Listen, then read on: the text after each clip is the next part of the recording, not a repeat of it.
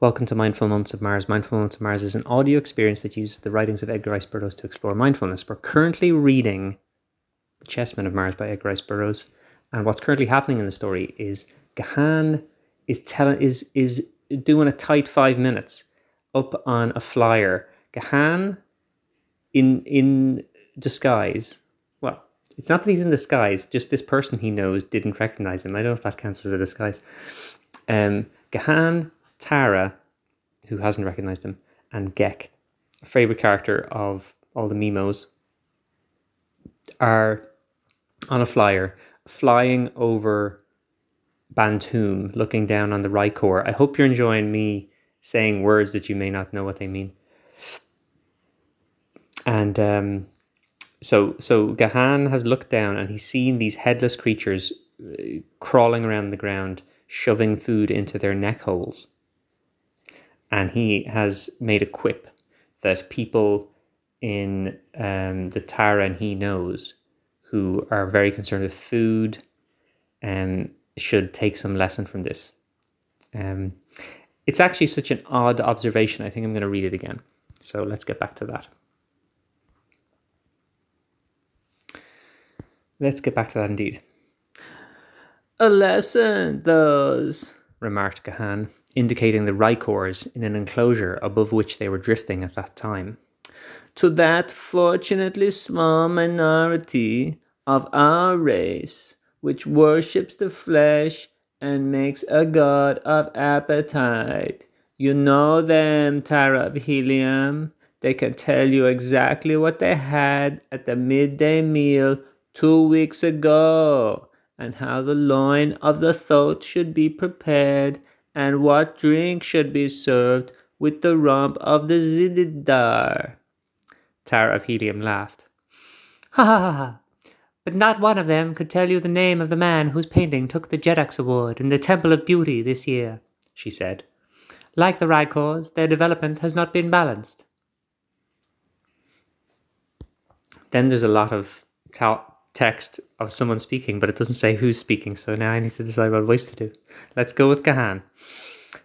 Fortunate indeed are those in which there is combined a little good and a little bad, a little knowledge of many things outside their own callings, a capacity for love, and a capacity for hate for such as these can look with tolerance upon all, unbiased by egotism of him whose head is so heavy on one side that all his brains run to that point.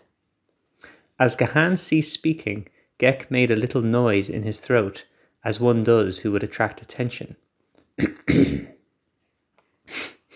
like that no sort of noise. You speak as one who has thought much upon many subjects. Is it, then, possible that you of the red race have pleasure in thought?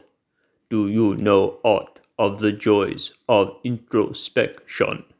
Do reason and logic form any part of your lives? I'm really enjoying the fact that this chapter is now kind of a uh, meeting of minds. The, all of the threat and adventure has been put to rest so that we can just hear what these three people think about various topics. So the question put to Gahan from Ghek in his role as as a kind of a McLaughlin in the McLaughlin group. Remember the McLaughlin group? Question.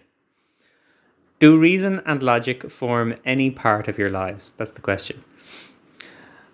Most assuredly, replied Gahan, but not to the extent of occupying all our time, at least not objectively.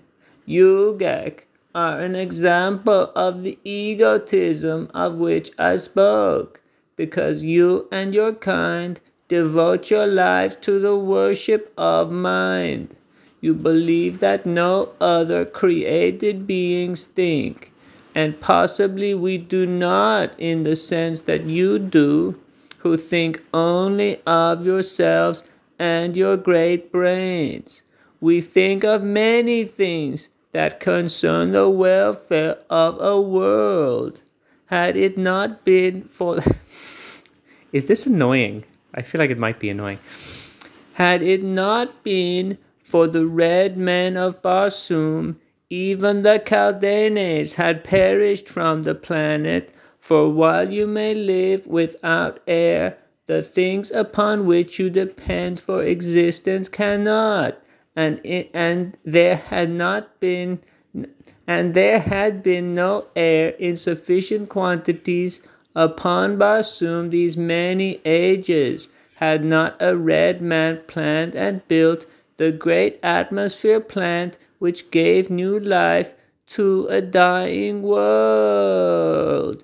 What have all the brains of the Kaldanes that have ever lived done to compare with that single idea of a single red man?